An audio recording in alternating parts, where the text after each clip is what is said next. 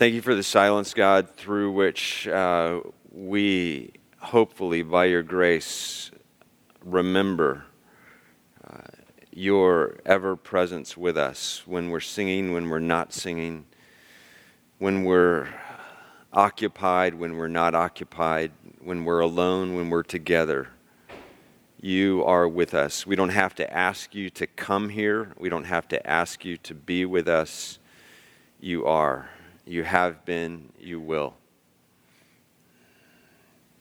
We only ask that you would incline our hearts by your grace toward you, that you would help us to see and hear you and you through your word. Give us hearts that are good soil to receive your word. Grow in us things that bring you glory and bring us joy. I pray and ask that as my words are true to your word, that they be taken to heart. If my words deviate or stray or are inconsistent with your word in any way, may they be quickly forgotten.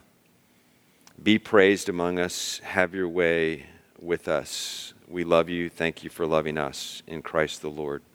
Amen. This is not a true story. This is theoretical, hypothetical, could have happened, maybe did, fictional. 4 kids, 4 siblings in a room together. 4 cookies on a platter, 4 delicious-looking, tasty cookies on a platter, 4. Not all the cookies are the same size. One is significantly bigger than the others. Everyone in the room is aware of that. And the cookies are to be eaten, and there's a parent in the room. How will those cookies be distributed? It's kind of a no-win situation. The parent may initiate and say, here, to one of the children first, have a cookie. And there will be this sense that, hey, that's not fair. Or everyone could grab a cookie at once and someone's going to end up upset. Is it true? Is it true? There aren't a whole lot of ways to distribute those 4 cookies to those 4 pair of eyes, in which everyone's going to be happy. In fact, it's probably going to be likely that at least for a moment, 3 of the 4 children are going to be thinking or feeling, that's not fair. Yep. I'm not saying I've ever witnessed anything like that or been a part of anything like that ever, but we can imagine. We operate as human beings with an internal fairness detector. And we are particularly aware of its presence when others seem to get or have more than we get or have, or when that possibility exists in our midst. An internal fairness detector. And Jesus, who knew everything and was the smartest person to ever live. Jesus knew this, and so he teaches about this aspect of who we are and how we are as human beings. We'll read one of the stories or parables that he told. It really happens all in chapter 20 of Matthew's gospel, but some of what is important to understanding the context happens at the end of chapter 19. So that's where we're going to begin, chapter 19, verse 27. Listen closely. This is Jesus. This is the word of God. Peter said to Jesus, "We have left everything to follow you. What then will there be for us?" In other words, what reward will we get? How big will our cookie be?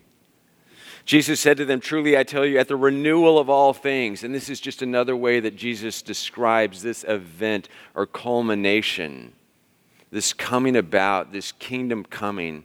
We may call it heaven sometimes. "Truly I tell you, at the renewal of all things, when the Son of Man sits on his glorious throne, you who have followed me will also sit on 12 thrones, judging the 12 tribes of Israel in places of authority and honor. And everyone who has left houses or brothers or sisters or father or mother or wife or children or fields for my sake will receive 100 times as much and will inherit, be given, receive eternal life. But many who are first will be last, and many who are last will be first, the ordering of things.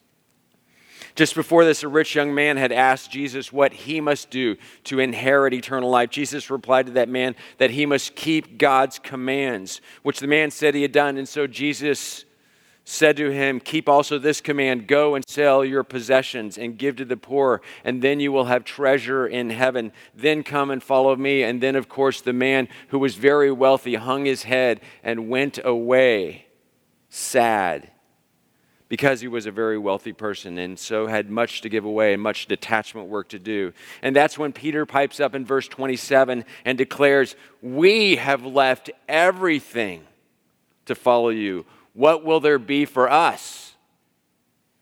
And Jesus responds to Peter saying that he and Jesus' other 11 disciples will be rewarded gloriously for their faithfulness and for following Jesus. And Jesus was crystal clear about that. There's no ambiguity about such, except for the unusual phrase that was one of Jesus' favorite things to say, but many who are first will be last and the last will be first, inserting this element of mystery into Jesus' response. And then Jesus continued at verse 1 of chapter 20. For the kingdom of heaven is like.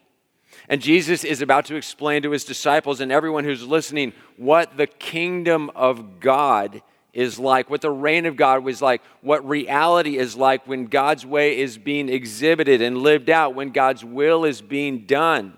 And clearly Jesus was speaking not so much of just a future event or reality, as he was of a present reality that existed and that was available and that is available to us and to all people then, in that moment, and today as well, if, as, and when we seek God's kingdom and pray that it comes. And help his students and his apprentices understand what that kingdom was and is like, Jesus tells this parable. For the kingdom of heaven, or the kingdom of God, or the reality of God, or the reign of God. The kingdom of heaven is like, here it goes, a landowner who went out early in the morning to hire workers for his vineyard. He agreed to pay them a denarius for the day and sent them into his vineyard. A denarius is what a laborer typically in that day would receive for a good whole full day's work as a laborer, for example, in a vineyard. About 9 a.m, the landowner went out and saw others standing in the marketplace doing nothing. It's like 3rd Avenue in downtown San Mateo, okay? You know what I'm talking about? He told them, you also go and work in my vineyard and I will pay you whatever's right. So they went and presumably worked. He went out again about noon and about 3 p.m. and did the same thing. About 5 p.m. he went out and found still others standing around. He asked them, why have you been standing here all day long doing nothing, idle, not working? Because no one has hired us. There aren't any jobs. No one's offered us work, they answered. He said to them, you also go and work in my vineyard. When evening came, the owner of the vineyard said to his foreman, call the workers and pay them their wages, beginning with the last ones hired and going on to the first. And Jesus' disciples certainly had in their minds how this next scene in Jesus' story will play out. The foreman, in line with employment norms of that time,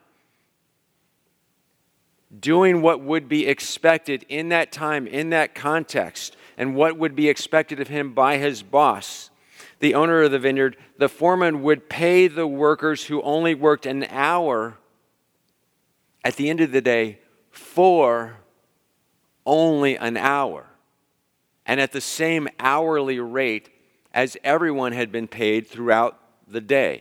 That is certainly what Jesus' disciples listening to him then expected to be the next step in the story.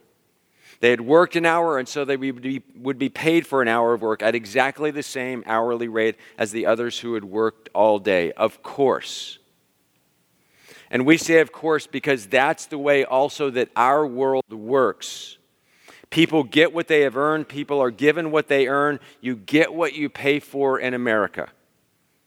If you work, you get paid. If you perform, you get rewarded. If you do well, you get a bonus. If you excel, you get promoted. You are worth what you produce. Your value is based on your productivity. your sales, meeting your quota, impressing other people, getting attention, being good, the number of things on your plate, the diplomas on your wall, your title at work, the size of your home, how many friends you have on Facebook, the number of likes you get on Instagram, how popular you are, the number of boards you serve on. You are what you do, your value, and thus your worth, what you deserve or have earned or merited, or how much you are loved, how good you are in your own perception and the perception of others is based on how good you are, how bright you are, the grades you get, the college you went to or will get into, the job you have, how attractive you are, how tall you are, how thin you are, how indispensable you are, the numbers in your bank account. This is very much the world in which we live, the water in which we swim, and the worldview that most of us embrace because we know no other. This is how things are. And then along comes Jesus. Verse 8 again. When evening came, the owner of the vineyard said to his foreman, "Call the workers and pay them their wages, beginning with the last ones hired and going on to the first." The workers who were hired about 5 p.m. came and each received a denarius. So when those came who were hired first, they expected to receive more, of course, because that's the way the world works. But each one of them also received just a denarius. When they received it, they began to grumble against the landowner, who's not present. It's the foreman who's giving it out. But they're grumbling against the landowner. And in Jesus' parable, those who were hired first and who had worked all day and who had earned a full day's wages were scandalized. They were in shock. They were offended. They were scandalized. And they proclaimed aghast what the foreman already knew: these who were hired last worked only 1 hour, and you have made them equal to us, who have borne the burden of the work and the heat of the day. You have made them equal to us. But the foreman answered one of them, "I'm not being unfair to you, friend. Didn't you agree to work for a denarius? Take your pay and go. I want to give the one who was hired last the same as I gave to you. Don't I have the right to do what I want with my own money? Or are you envious because I am generous?" So the last will be first and the first will be last. And Jesus ends exactly where he began, but not before asking two very good questions through the character of the landowner. First, rhetorically, don't I have the right to do what I want with my own money? And the answer, of course, is, of course you do. Of course you do. And the second question, though, is far more piercing.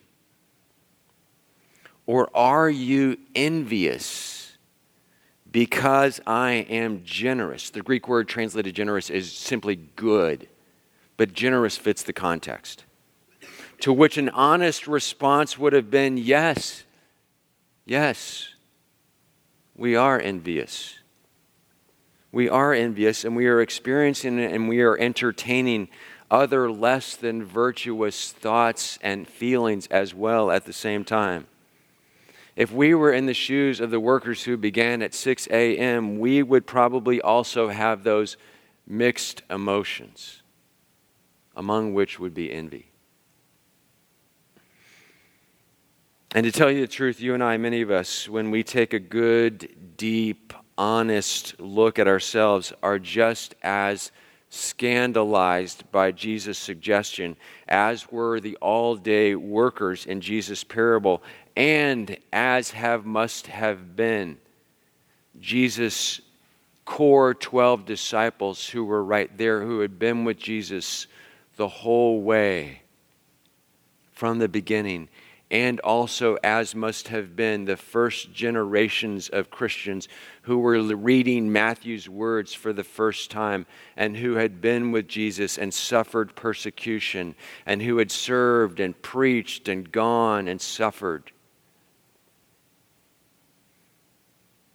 The early generations, including Jesus' first disciples and also including people like you and me today, who are promised by Jesus exactly the same rewards and exactly the same future, even though we have done far more than others. Are you with me on this? And we live with and subscribe to that very same code of ethics, as did the all-day workers. I have served on the facilities team or some other team for 20 years. And you're telling me that those other people's reward from God is going to be just like mine? I have given to the church. I have tithed of my earnings, my entire life to the church and to God and to ministry. And you're telling me that people who only give a pittance regularly still today in their abundance are going to receive the same reward as me one day from God? Yes. Are you telling me that the 12 months that I have suffered in middle school youth ministry are going to be rewarded in exactly the same way as those who won't dare get near the challenges and the complexities of being with middle school students? Yes, that too. Because that's how things are in God's upside down. First will be last, and last will be first kingdom. Because that's how God is. And that's how God loves. And yet we live in a world that is built on the principles of fairness, and that functions according to the laws of fairness. And we cling to that world at times, at least when and as doing so works in our favor, when and as what we deem fair serves our self-interest. It is revealing that we are not nearly as interested in or committed to or zealous about what is fair when we already have what we want. When we are ahead in the game, when we have more than others, or when something that is truly unfair has actually worked in benefit to us. In such situations, our interest in what is fair turns out to be far less. But at other times, we clamor for fairness. We cry out to God and everyone who will listen, that's not fair. Some people reject God, reject Jesus, because they say, God's not fair. He's not fair. God, you're not fair. You haven't been fair to me. But in fact, God has been more than fair. To me, just as the landowner was more than fair to the early all-day workers, who at 6 a.m. had no work to do. They had nothing, no opportunity. And he offered them something and everything. How can we say God's not fair when we've been given so much? Brennan Manning was a priest who failed and whose life fell apart and who drank too much, but who came to understand the overwhelming, amazing, generous grace of God through his tragedy. And some of his many words are written on the cover of our bulletins this morning. Listen closely. Grace proclaims the awesome truth that all is gift. All that is good is ours, not by right, but by the sheer bounty of a gracious God. While there is much we may have earned, our degree and our salary, our home and our garden, a Miller Lite and a good night's sleep, all of this is possible only because we have been given so much. Life itself, eyes to see and hands to touch, a mind to shape ideas and a heart to beat with love. We have been given God in our souls and Christ in our flesh. We have the power to believe where others deny, to hope where others despair, to love where others hurt. This and so much more is sheer gift. It is not reward for our faithfulness, our generous disposition, or our heroic life of prayer. Even our fidelity, our faithfulness is a gift. If we but turn to God, he quotes St. Augustine. That itself is a gift of God. Over the years, different of my kids have said to me, as your children, maybe all of us as children, have said, did say, will say at some point, that's not fair. That's not fair. And as someone who is progressing a little bit in the realm of fairness, I have recoiled at those words and tried to strike them from my children's vocabularies as early as possible and to nip them in the bud. Not because I'm not interested in fairness or justice, but because that attitude, which we all hold at times, represents a complete unawareness of the abundance and the grace of God in our lives in so many forms. I remind them as I try to remind myself, and you may try to remind yourself, we live in a world and in a time as incredibly blessed, graced, privileged people. There's running water in our homes. We live in a place where there are no mosquitoes. There are paved streets and doctors and judges and barbers, and machines that wash our clothes, and machines that wash our dishes. We have friends and family and smartphones and urgent care. I mean, we could spend the afternoon here going through the ways that we have been blessed, the ways that we're privileged, the ways that daily, hourly, moment by moment, over the course of our lives, we have been the recipients of God's incredible grace, even just in tangible ways, before we begin to name the many intangible, less tangible ways, things, elements of our lives and our existence and our lifetimes that have the hand of God's grace all over them.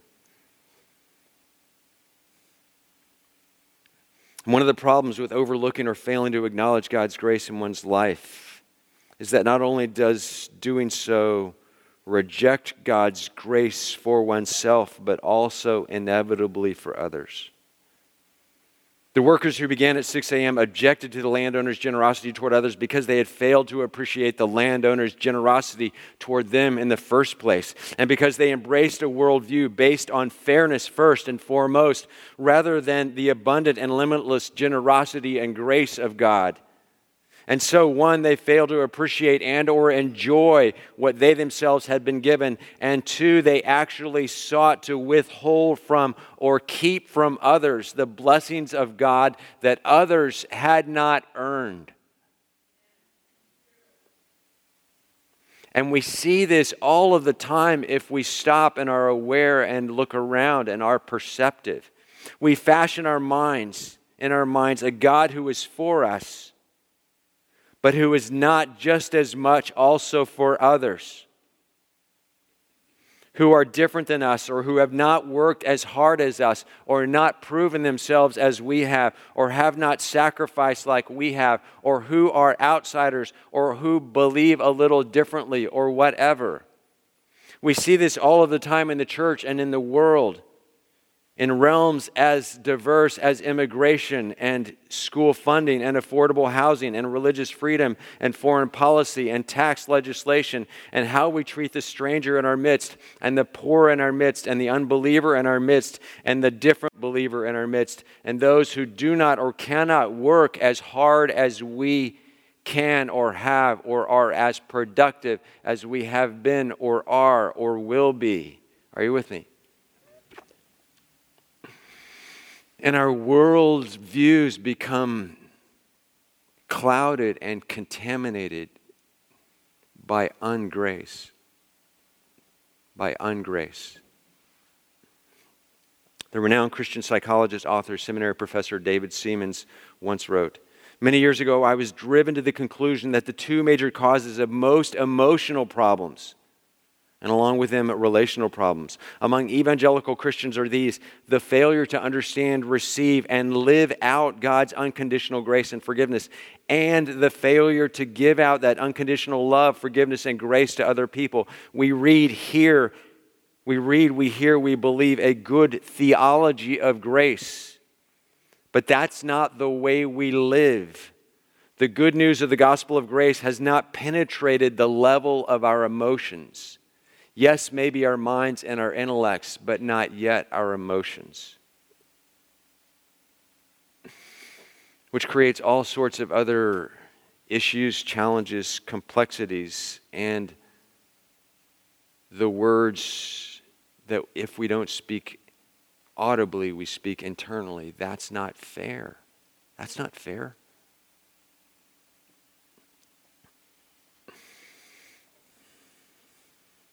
Maybe you read in the news this week about the very wealthy billionaire who, at the graduation of Morehouse College, said that he was going to forgive the student debt of all of the students graduating that day. Surprise. What Jesus is saying here and pointing out is those students who scrimped and saved and worked during the summers and worked the weekend job or the night job and so didn't have enough debt as much debt at his announcement, stand up and say, "That's not fair, because my debt is so small. I'm only getting a little bit less and I've worked harder." How ridiculous would that be? And is that not also what we do?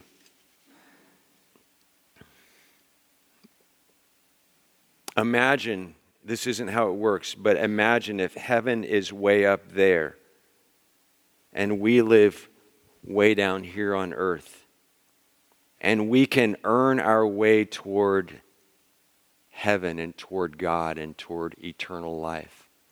The best of us get up about a foot. Those of us who are the slackers or unproductive or haven't worked as hard get up only about 6 inches. But the gap between here and there is still eternal, is it not? And nobody gets there by their hard work, but only by grace, the grace of God in and through Jesus. And so how ridiculous is it for the 12-inch people who can jump 12 inches high to say to everyone else, or to the 6-inch or 3-inch or 9-inch jumping people, to say to God, "That's not fair. I jumped so much higher toward you than everyone else." I've been meeting with a small group of people to talk about some of Jesus' most challenging words when he says, "You have heard that it was said, love your neighbor and hate your enemy, but I tell you, love your enemy and pray for those who persecute you." And Jesus goes on to say, he causes his sun to rise on the evil and the good alike and sends rain on the righteous and the unrighteous. There is this description of this God who is abundantly loving and generous, gracious in every way. Because how ridiculous would it be if God only sent his son on the good or the righteous, or God orchestrated his world so that the raindrops only fell on the good or the righteous. And what if it ends up that we are among the evil and the unrighteous? We would not be clamoring then for a world of fairness, but instead a world of grace. We are desperate for grace, whether we know it or are aware of it or embrace it or not. We have no hope apart from it.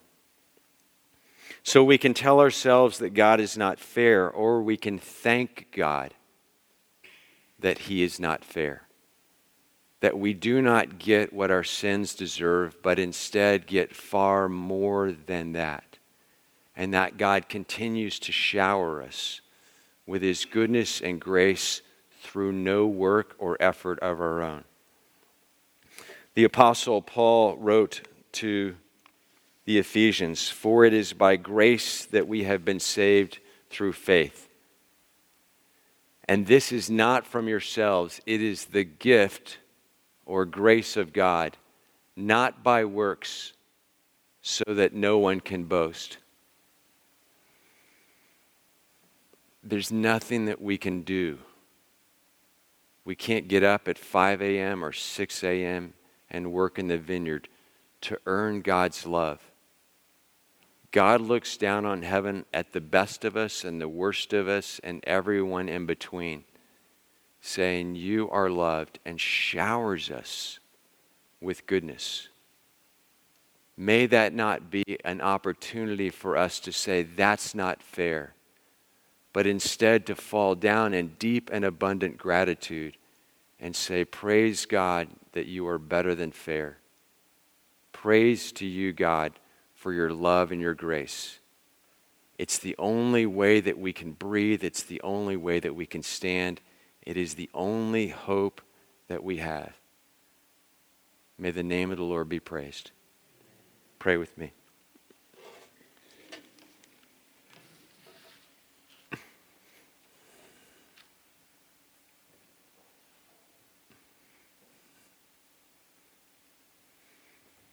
In varying degrees, God, we love rules and laws, especially when we are able or we think we are able to keep them. But remind us,